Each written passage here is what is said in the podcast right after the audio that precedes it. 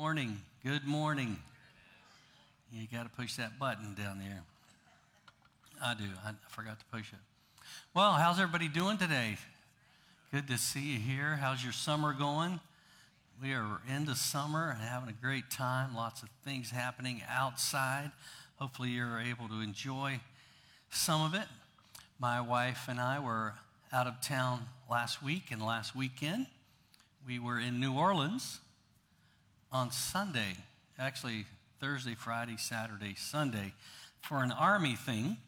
And um, it was a good experience. It was good. You know, we were told before we went that it was a dark place. And I think if we had been out in the dark, it would have been a really dark place. But there's a lot of history there. We took a bicycle ride around Bourbon Street and all that, those places. And there were some things I didn't want to get close to, like big snakes and stuff. But it was a good experience. We worshiped last Sunday with the Journey Christian Church right there in the outskirts of New Orleans. If you ever get down there, I highly encourage you to worship with this little, uh, about 75 to 100 people. The preacher and his wife are graduates at Kentucky Christian, and it was a great, uh, great little service. Great, great service. So uh, we worshiped there last Sunday, and then we flew to Myrtle Beach. we flew to Myrtle Beach and uh, Surfside Beach and had a great time down there with family. 20 of us. That's not all of us. My kids didn't go. There would have been 28. I don't have eight kids, but they all married, and, and there's some kids. So we had a great time. And you know, there's a new restaurant at the beach. The restaurant at the beach is called Peace and Quiet. On the window, there's a sign that says, Kids' meals, only $100 each. Did you get that? We're in a series called Soul Care Finding Inner Peace. And we need peace, don't we? We need inner peace. Last uh, few weeks, we've talked about anxiety and grief. And I just want to say again, I said this in the first service, Philip did a great job here last Sunday preaching on grief. Uh, you know, Philip and Julie have been through a lot of grief. They lost their preborn son Noah a couple months ago, and uh, Philip had lost his brother a couple years ago, and uh, some grandparents. And even since that sermon, Julie lost her grandfather that was instrumental in leading her to faith. So sometimes grief hits you all at once, and sometimes it's spread out over a lifetime. But the thing about it, it's inevitable, isn't it? We're gonna, if we live long enough, we're gonna, we're gonna feel that emotion. So I thought Philip did a great job. You can go back and listen to either one of those messages or both those messages and, and get some help for your troubled soul. you may have a troubled soul because of anxiety or grief. And so, uh, by all means, don't, don't suffer alone. Uh, that's why we exist as the body of Christ. Amen? Brothers and sisters and family, we need to we need to come together and help one another, and we need to allow others to help us. And that's the big thing about grief. Sometimes we have the temptation to withdraw, but we need to uh, go through that quickly and get back and let the body of Christ help us out. Well, this morning we're going to shift gears a little bit. We're going to shift gears a little bit. We're going to talk about some spiritual practices. Some would call them spiritual disciplines. Spiritual, a spiritual practice today, and then one next week that will help your troubled soul.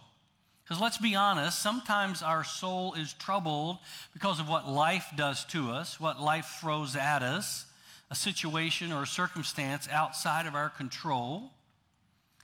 But sometimes our soul is troubled because of a decision we make, because of sin in our life.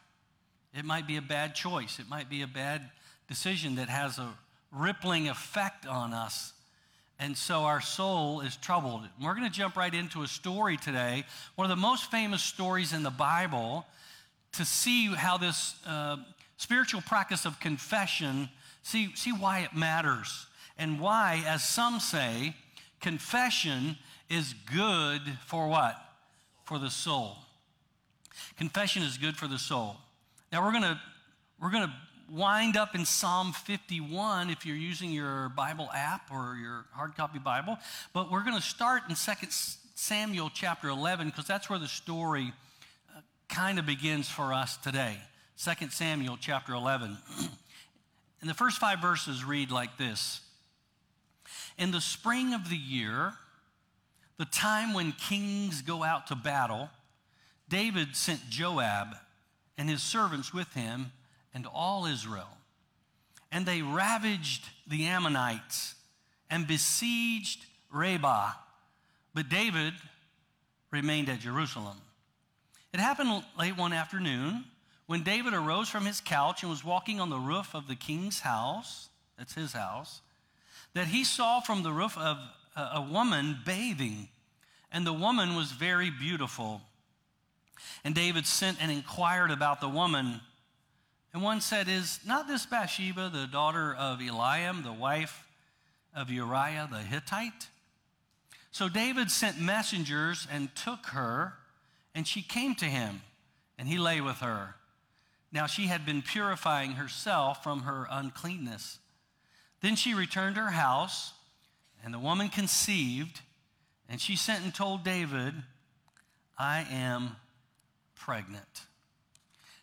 Now, no doubt you're familiar with the story of David. He really is one of, if not the main character of the Old Testament. It kind of feels like the whole Old Testament is pointing to David. But then David turns around and points to Jesus because Jesus came from the line of David. There's a lot of chapters. The Old Testament is consumed with the story of David. A lot of chapters and entire books that really talk about his life. And if you do remember him, you remember that he was just a shepherd boy, the seventh son of seven sons of Jesse and Mrs. Jesse.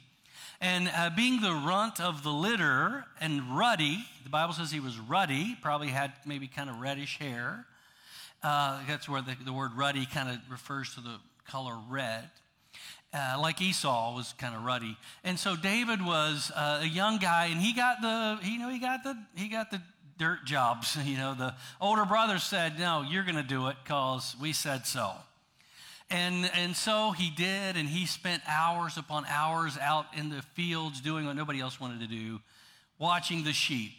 Not a very exciting job, not most of the time, but for David, it did become exciting a couple times. David, no doubt, had practiced with his sling and stone. You've heard of him, he's famous for that. And he, uh, it is not a slingshot.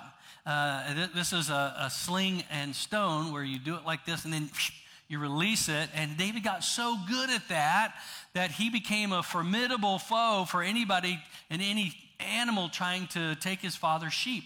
Bible says he killed both a lion and a bear. Now, can you imagine the strength, the force of a, of a stone that would he would have to release in order to hit his target and the precision of his aim to kill that lion or bear? I mean, it, it, takes a lot to bring down one of those, but the Bible says he did, and it's an incredible part of his story. And you also might remember, since we're on the sling of the stone, that David, as the youngest, one of the benefits of, not, of being the youngest is that he didn't have to go to war. He stayed back, but he delivered some care packages one day. You remember this to his older brothers. They're fighting with the Israelite army on the front lines of fighting the Philistines, and the Philistines had a big champion that nobody could defeat. What was his name? Goliath was out there, and as David walked up, just as he was walking up, he heard the he heard the the cursing and the defiance in the in this this big voice from the other side of the battlefield, and he didn't like what he heard. He heard uh, disparaging remarks about his brothers and about this army and about his God. So David said, Are you guys just going to stand around and let this happen? And they're like, David, come on. Uh, he's a giant, and we're just normal people here. We can't do anything about him. He's killed so many of our people already. David said, Well, I'm going to do something about him. And they said, uh, Okay, if you want to do that, then here, put on this armor. And they tried to put King Saul's armor. Now, if you remember, King Saul was tall. King Saul was tall, and David was not tall. And that just goes to show you it's not all about being tall. And it's better to have loved a short man than never to have loved a tall. Amen? So David put this armor on, and he looked like, uh, you know, have you seen that movie, The Lord of the Rings, when uh, they put that armor on and they couldn't hardly walk around? So David said, I don't need this stuff. I have the Lord. in my sling. So he goes out, and you know what happens next. He downs that Goliath. The Goliath said, Are you coming to me like, a, like I'm a dog with sticks and stones? David said, I'm going to show you who's the dog. And, uh, and so the next thing, David is doing precision surgery on the neck with the giant's sword. And so David became famous. Saul took him into his home. He met Saul's son Jonathan. They became best friends. They just they had a bond closer than nothing else and no other relationship. They were just close, good buddies. And you might remember that at some time during this point, Saul displeased God. And God told the prophet, uh, he told the prophet Samuel, he said, uh, Saul has displeased me. He's not going to be king forever. I'm going to have you anoint the king. And so go up to the house of Jesse. And you remember.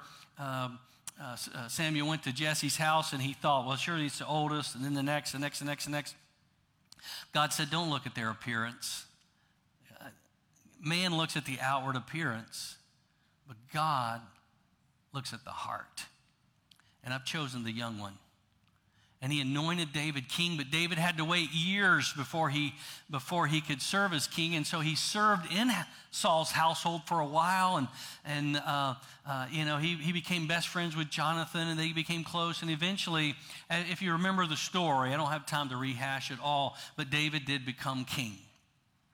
David became king, and David served for 40 years as king, the greatest king of Israel. He solidified the borders of Israel. He put Israel on the map as a world power.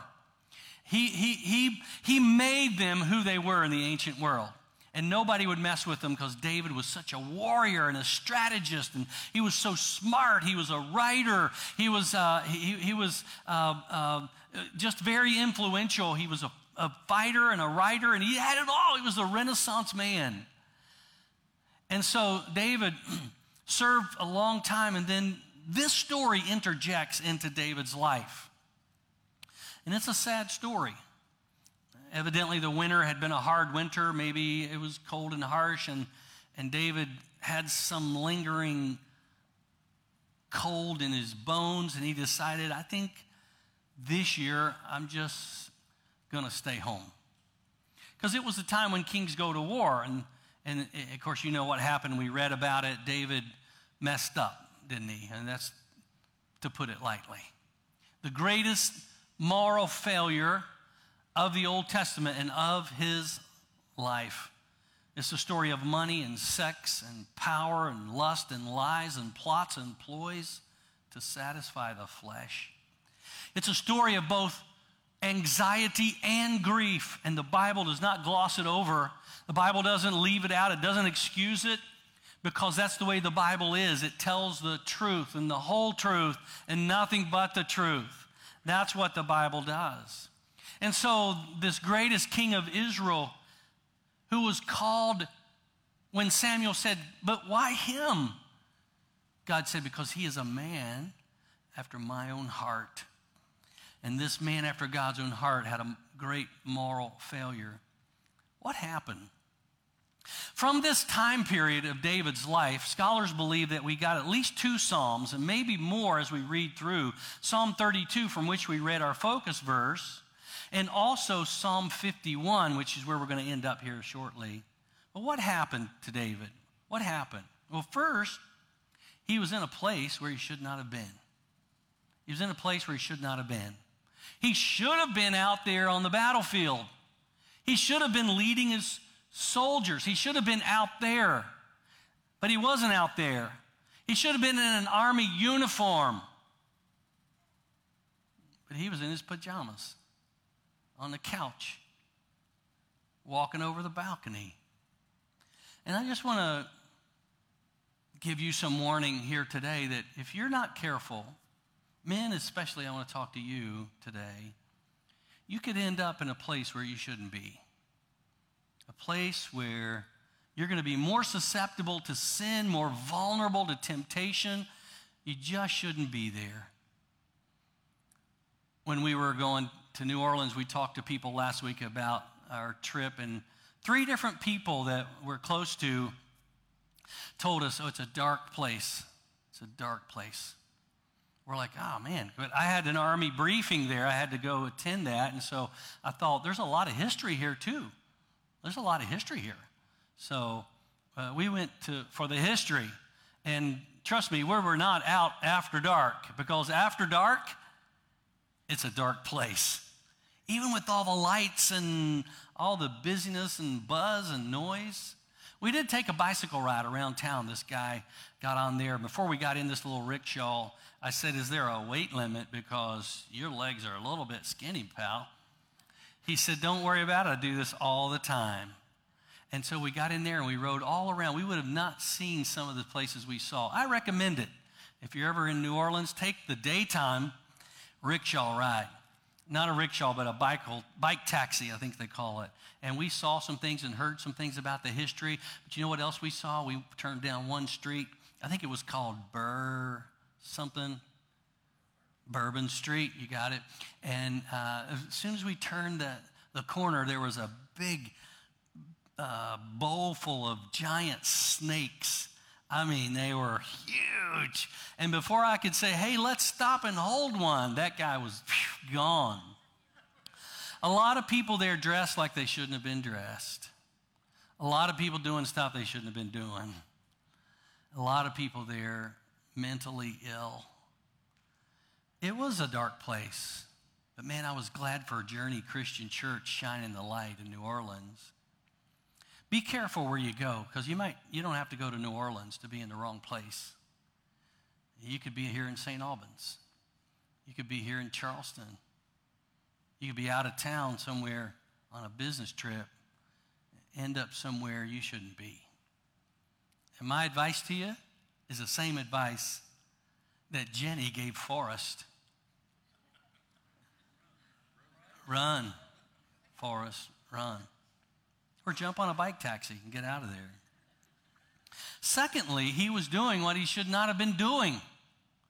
He was the king. As the king, as I just said, he should have been leading his army. He should have been fighting the battle, or at least like one of those, those old Confederate generals, you know, they weren't out on the lines like the old ancient uh, the, the ancient uh, Viking and, and, uh, and other uh, armies, you know, the king was up front leading the charge. But in the Confederate, uh, you, you, know, or in the, in the Civil War days, the, the North and South generals, they s- stood up on a hill watching the battle. At least he should have been doing that.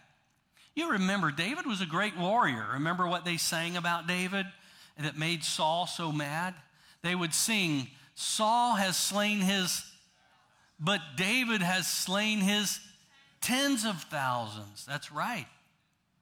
He was a great warrior. That's what he should have been doing out there with his army, protecting and extending the borders of, of, of his kingdom.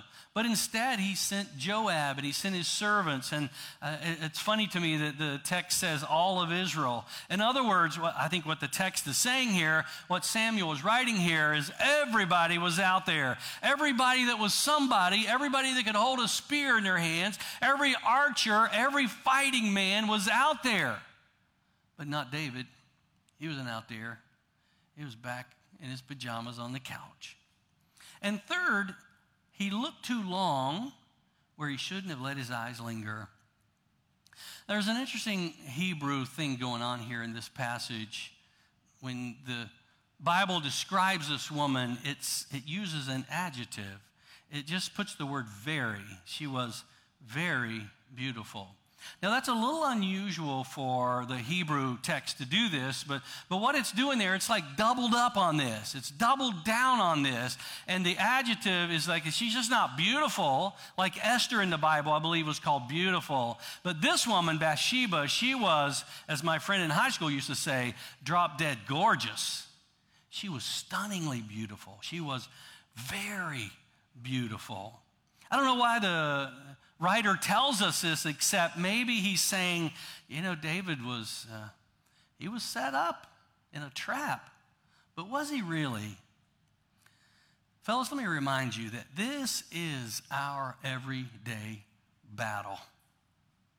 And it's every man's battle. It's the battle of the eyes and the mind, of lust and temptation. It's really the battle for our hearts and souls. Do you know how many men have lost their reputation, their family, their everything because of this battle, because they have lost this battle. And if you haven't noticed, we're living in some of the most immoral and indecent times ever recorded in the history of the earth.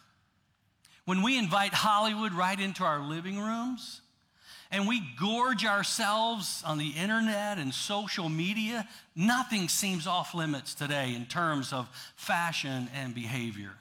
Are you with me? Men, we have to win this battle. We have to win this battle. Our reputation, our legacy, and our souls are at stake. And when you think about generational tendencies and sin, the souls of our kids and grandkids are at stake. We have to win this battle. But David wasn't winning. David wasn't winning. He was lingering. He was lingering. You know, we were in New Orleans, and in New Orleans, there's a lot of skin showing. A lot of skin showing. Uh, a lot of skin showing, let me just say. And uh, then we do it at Surfside Beach. Do you think there was any less skin showing at Surfside Beach? Not at all. Not at all. A lot of skin showing. And uh, it's, uh, it's not easy to win this battle. Not easy to win this battle. When you're smack dab in the middle of this feast for your worldly, fleshly eyes, we got to win this battle. We got to find a way to win it. David wasn't winning. He knew better. This is the same David who told the Lord, I have stored up your word in my heart that I might not sin against you. Psalm 119, 11. This is the same David who said, Blessed is the man who walks in the counsel of the righteous and not in the counsel of the wicked. Psalm 1, 1. He knew better. We often know better too, don't we? He was even warned.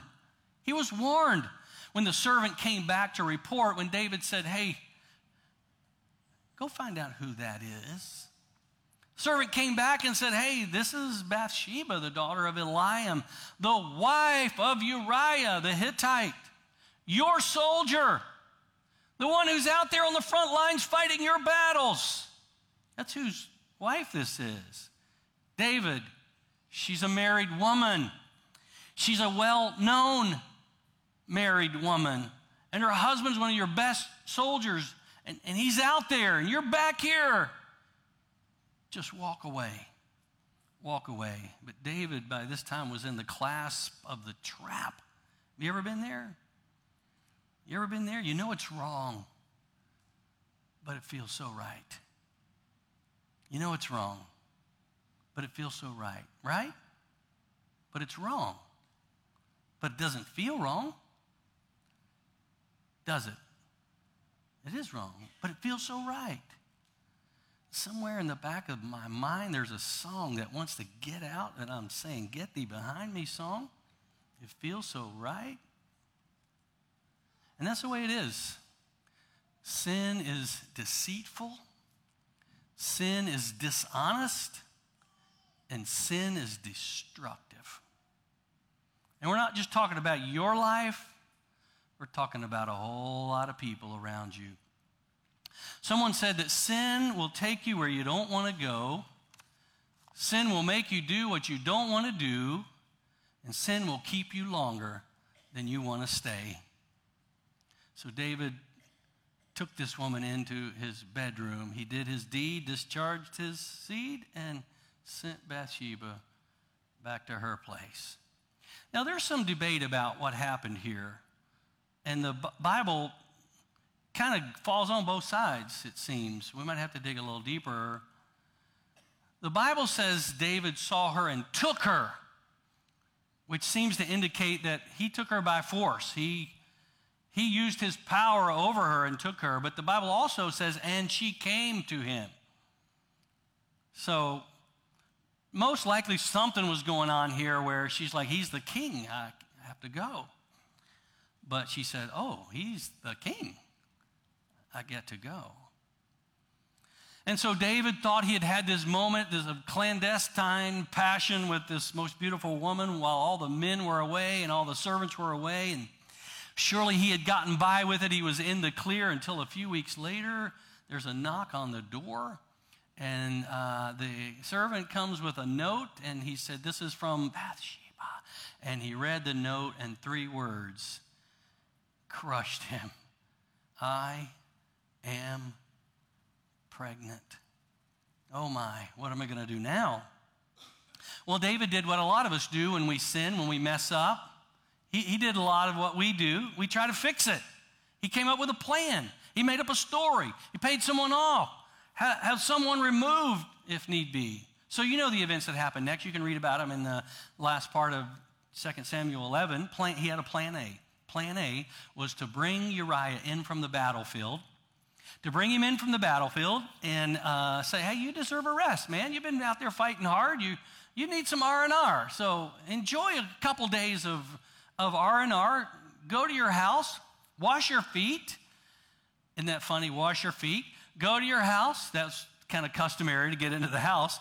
Uh, it's like my daughters take off your shoes, you know. Go to your house and go in and see your wife. Go in and see your wife. Uriah said, Okay, all right. Mm-hmm. But Uriah didn't do that, did he? Uriah said this He said, The ark and Israel and Judah dwell in booths, and my lord Joab and the servants of my lord are camping in the open field. Shall I then go to my house to eat and to drink and to lie with my wife? As you live and as your soul lives, I will not do this thing. You know, when I was in Iraq and we were sending guys back for two week R&R back home, they often had to come see the chaplain along with some other people before they left the combat zone to come back to the States.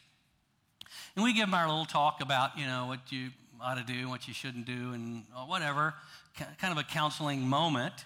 And uh, I started bringing this verse out and joking with them a little bit. And I would say, you know, Uriah, he went back to his house, and because we're still out here, he refused to go into his wife. And so, what you ought to do is you ought to go home and sleep in the spare bedroom the whole two weeks. Uh, none of them had anything to do with that, I'm sure.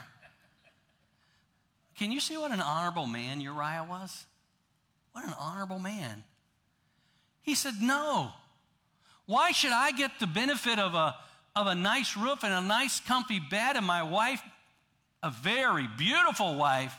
Why should I get that when my commander and the, the rest of the boys are out there on the battlefield. No, I'm not going to I'm not going to do that. What kind of a man is this? He's an honorable man. So David said, Uh oh, what, what are we going to do? Because they told him, David, Uriah didn't even go home. He slept outside your door, protecting you. And David said, Oh, plan B. Plan B. I tell you what I'll do. Let's have a party tonight, and we're going to serve a lot of wine. And you make sure Uriah's cup is never empty. Because Uriah's gonna, he's gonna go home, even if he stumbles home and stumbles into the bedroom. And that was his plan. Oh, what a tangled web we weave. So David's getting desperate now because Uriah wouldn't even do that. He wouldn't even allow himself any pleasure so David's about to do a desperate things because in David's mind, desperate times call for desperate decisions. A thing he knows is immoral. It's a thing he knows is evil. It was plan C. And you know, oftentimes in our life, if the first plan doesn't work, we, we're quick with another one and quick with another one in our attempt to hide our sin. So the Bible says in the morning, David wrote a letter to Joab and sent it by the hand of Uriah. In the letter, he wrote, Set Uriah in the forefront of the hardest fighting, and then draw back from him that he may be struck down and die. Can you imagine carrying your own death warrant? And as Joab was besieging the city, he assigned Uriah to the place where he knew there were valiant men. And the men of the city came out and fought with Joab, and some of the servants of David among the people fell. Uriah the Hittite also died.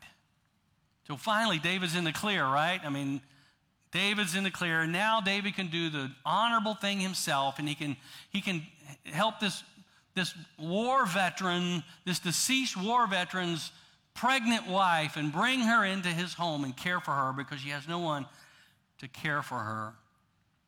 And then he thought, I'm sure he thought he had gotten away with it. And months go by, months go by. And David is just stepping good. He's gotten by with a terrible thing, but it's behind him now, and the man is dead until another knock comes on the door. Another knock. This should have been wooden. This time it's the preacher. My goodness, what's the preacher coming to our house for? Straighten things up. You know, when I was a young preacher, it was pretty common for us to go to people's houses and sit and talk and eat and talk some more and eat some more. And it was, uh, you know, you wonder why a lot of preachers are a little bit on the heavy side is because it's not our fault. It's just a lot of pastoral visitation. You might have heard about the, the preacher who went in and visited the, the older widow, and, and uh, he was kind of hungry because it was close to dinner time, and all she had was peanuts there on the coffee table.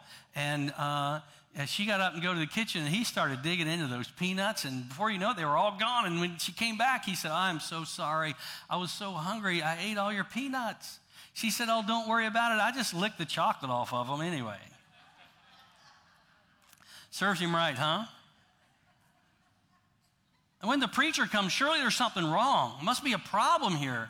Nathan's coming up the sidewalk. Here comes Nathan knocking at the door. And David said, Nathan, what are you doing here? What do you want? Nathan says, oh, I just came to visit. I just need to talk to you about something that's been going on in your kingdom. David said, Oh, sit down and tell me. And this is 2 Samuel 12. We turn the page. And uh, Nathan said, Well, there's two guys that live in your kingdom, and uh, they live across the street from one another. One's very rich, He's got flocks and herd and money and clothes and food, and everything a man could want. He and his family are very, very uh, wealthy. But the, their neighbor across the street is very poor. He's got a family too, but all they have is one little lamb. And this little lamb is, they love it so much, they let it sleep in the house and eat from the, the table. They just love this little lamb.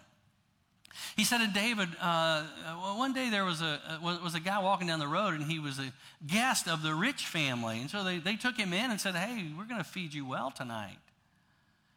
And uh, instead of killing one of their own flock, they, he sent a servant over at, the, at dusk and lured the little lamb over to the corner of the yard and snatched the lamb. And they killed the poor man's lamb to feed to the visitor.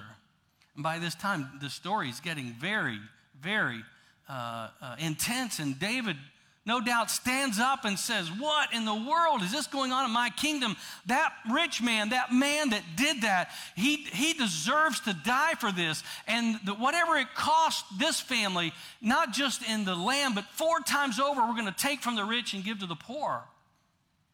This man is guilty. I think Nathan was still sitting at this point, and then I think he got up, and I think Nathan very calmly pointed his finger and he said, David, you are the man. You had everything. God gave you everything. You had wives.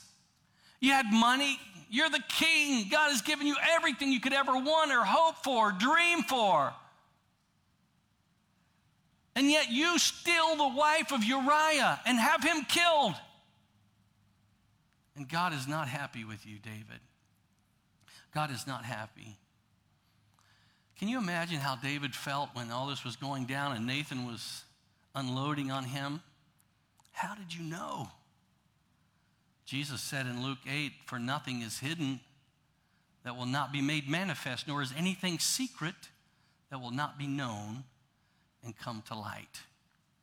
Secret sins, for God, there are no secrets. What were the consequences of David's sin? Well, you know them. First, and perhaps the most egregious, was the death of Uriah. The death of Uriah. An honorable man and a good soldier. He was one of the mighty men of David. 2 Samuel 23 tells us that he was numbered among David's top 30 men. There's some great stories about these men. fighting their way through the Philistines one time just to get a, a cup of water for David out of a certain well that had fresh water, fighting their way through to get that and bring it back. Uriah had been fighting by David's side since the beginning of David's rise to power. He was numbered, he was famous for being one of those men, and now he was dead because David devised it. Secondly, anxiety and grief for Bathsheba. Can you imagine the anxiety Bathsheba felt when the servants said, Hey, the king needs you, and just put a towel on, that's all you need? Can you imagine the anxiety of, wait a minute, whoa, I'm a married woman. You know, she, she wasn't looking at David. And can you imagine the grief she felt when she heard your husband was killed in battle? A lot of women and men now go through that terrible news from a chaplain. I've been, I've been on the giving end of that news. Dress blues, meeting up with another soldier who's really the one who gives the, the news, walking down a sidewalk. You're spotted before you get to her door, and she goes ballistic. And it's hard news to deliver. Some of the hardest things I've ever done as a chaplain. And Bathsheba heard those words. Imagine what she was facing. We don't often talk about that. And there, of course, was trouble for David. Don't you think David uh, had some sleepless nights, especially in those early days? In fact, I told you Psalm 32 we think is one of those psalms that sprang forth from this experience of David. And we read some of it from our focus verse, but listen to these verses. For when I kept silent, my bones wasted away through my groaning all day long. For day and night, your hand, O God, was heavy upon me. My strength was dried up as by the heat of summer. But it wasn't just the inner tor- turmoil that David experienced, the guilt for his sin down in 2 Samuel 12, Nathan told him, he says, Now therefore the sword will never depart from your house, because you have despised me and have taken the wife of Uriah the Hittite to be your wife. Thus says the Lord, Behold, I will raise up evil against you out of your own house. Remember Absalom trying to overthrow Absalom, the son of David? I will raise up evil against you out of your own house, and I will take your wives before your eyes and give them to your neighbor, and he shall lie with your wives in the sight of this sun. For you did it secretly, but I will do this thing before all Israel and before the sun. David got a lot of trouble for this. And then, of course, there was the death of the child.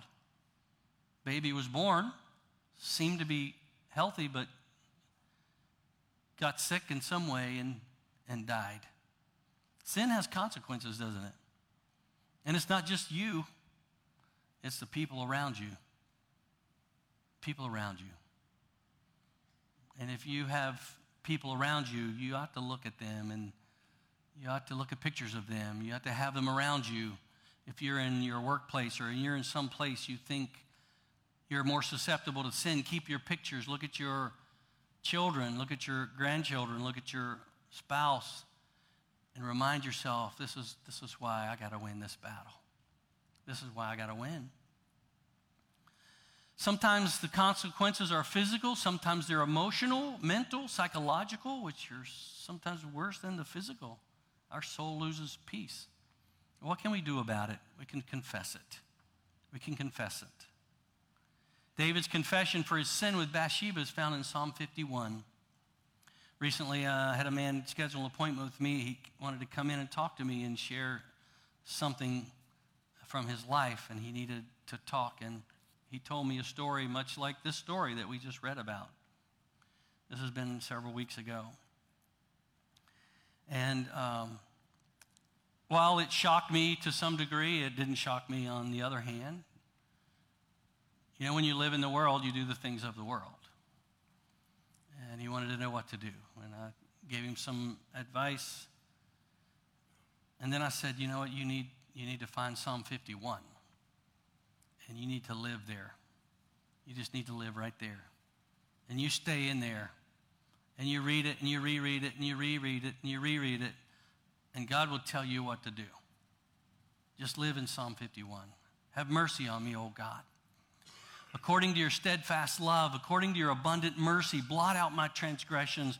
Wash me thoroughly from my iniquity and cleanse me from my sin. For I know my transgressions, and my sin is ever before me. Against you, you only have I sinned and done what is evil in your sight, so that you may be justified in your words and blameless in your judgment. Behold, I was brought forth in iniquity, and in sin did my mother conceive me. Behold, you delight in truth in the inward being, and you teach me wisdom in the secret heart. Purge me with hyssop, and I shall be clean. Wash me, and I shall be whiter than snow. Let me hear joy and gladness again. I put again in there. Let the bones that you have broken rejoice. Hide your face from my sins and blot out all my iniquities. Create in me a clean heart, O God, and renew a right spirit within me. Cast me not away from your presence and take not your Holy Spirit from me. Restore to me the joy of your salvation and uphold me with a willing spirit. Then I will teach transgressors your ways and sinners will return to you. Deliver me from blood guiltiness, O God, O God of my salvation, and my tongue will sing aloud of your righteousness. O Lord, open my lips and my mouth will declare your praise. For you will not delight in sacrifice, or I would give it. You will not be pleased with the burnt offering. The sacrifices of God are a broken spirit, a broken and contrite heart, O God, you will not despise. I think especially we need to live in verses 10, 11, and 12. Create in me a clean heart, O God, and renew a right spirit within me. Because confession is good for the soul. Why is confession good for the soul? Well, first of all, because it leads to repentance. Repentance is a change of heart, it's a change of mind. It's literally, the word means to change your mind, change your direction. You repent, it means to turn around. And it doesn't matter if someone has to confront you or if you come clean on your own. That's usually better, but sometimes it takes someone to say, You are the man, you're the guilty person. Whatever the case, it should lead to repentance. You know, when God told Samuel he was choosing David as the next king. Samuel wondered why. He was the smallest. And God, I told you, God said, don't look at the outward, look at the inward, look at the heart. I look at the heart. And God said, I want a man after my own heart. Was David a man after God's own heart even after this grievous sin that impacted his line for forever? Until Jesus, anyway. Was David still a man after God's own heart? I think he was. Why? Why can we say that? Because he was quick to repent. He was quick to repent. He took responsibility. He didn't blame Bathsheba. He didn't say, oh, well, she shouldn't have been dressed that way. She shouldn't have been showing so much skin. Now, ladies, again, this is a battle that as men, you could help some. You could help us by being a little more modest than the rest of culture. I'm trying to get a petition passed that daughters should wear burqas. Any, would any men sign that with me? Any, any dads? Until they're married. Then they're their husband's responsibility. Seriously, uh, David didn't do that. Now, we could say, but look at our culture everywhere you turn, every TV show you watch, every commercial, every billboard, everywhere on my phone. It's just, well, I'm inundated with pictures that I, I, I want to see, but I shouldn't see. It's a battle. Now, he didn't do that. He took responsibility. He said, I, I, I shouldn't have done that. I, I was wrong. I was wrong. He also didn't pass the buck on Uriah. He didn't say, Well, you know, I didn't kill him. I just sent him in the battle. The, the Ammonites killed him, the archers killed him. And he didn't shift his guilt to the weight of his job. Do you know what a hard job I have? Do you know the stress I'm under? Do you know how lonely it is to be a king? I, I just need I need some moments of peace and some intimacy, and I need. Do you understand? It's okay for me. You know, I often wonder how Ravi Zacharias uh, justified in his mind. One of the greatest apologists, Christian apologists and theologians of our time, who was found out later to have been engaged in lots of sexual sin. I often wonder how he justified that in his mind. Do you think maybe he said, oh, I'm under a lot of pressure? There's a lot of people watching me. I need these secret moments. And you know what? There were a lot of people watching him who are disappointed, but you know, we don't put our faith in man. We put our faith in God, who will never let us down. Not even me. Don't put your faith and trust in me. I am only a man, a weak man. So don't put your faith and trust in me. You know, Mark Gungor talks about uh, a person's sexual drive.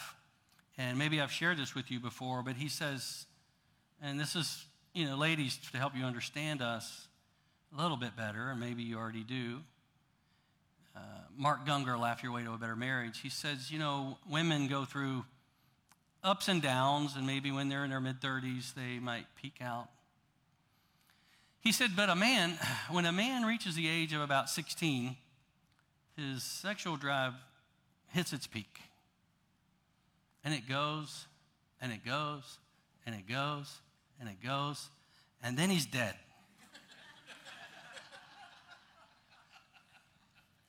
so, understand. But it should lead to repentance, and it should compel us to obedience. It should compel us to obedience. David says that God, what God wants to see is a broken heart and a contrite spirit. He also wants to see obedience. In fact, when Samuel was scolding King Saul, David's predecessor, Samuel said, Has the Lord as great delight in burnt offerings and sacrifices as in obeying the voice of the Lord? Behold, to obey is better than sacrifice, and to listen than the fat of rams. If you're not a believer, according to the Bible, once you repent, your obedience should include baptism. That's an act of obedience. It's an act of obedience. That's what the Bible teaches. Jesus said it. It was the first thing Jesus did when he started his ministry and the last thing he commanded before he left this world.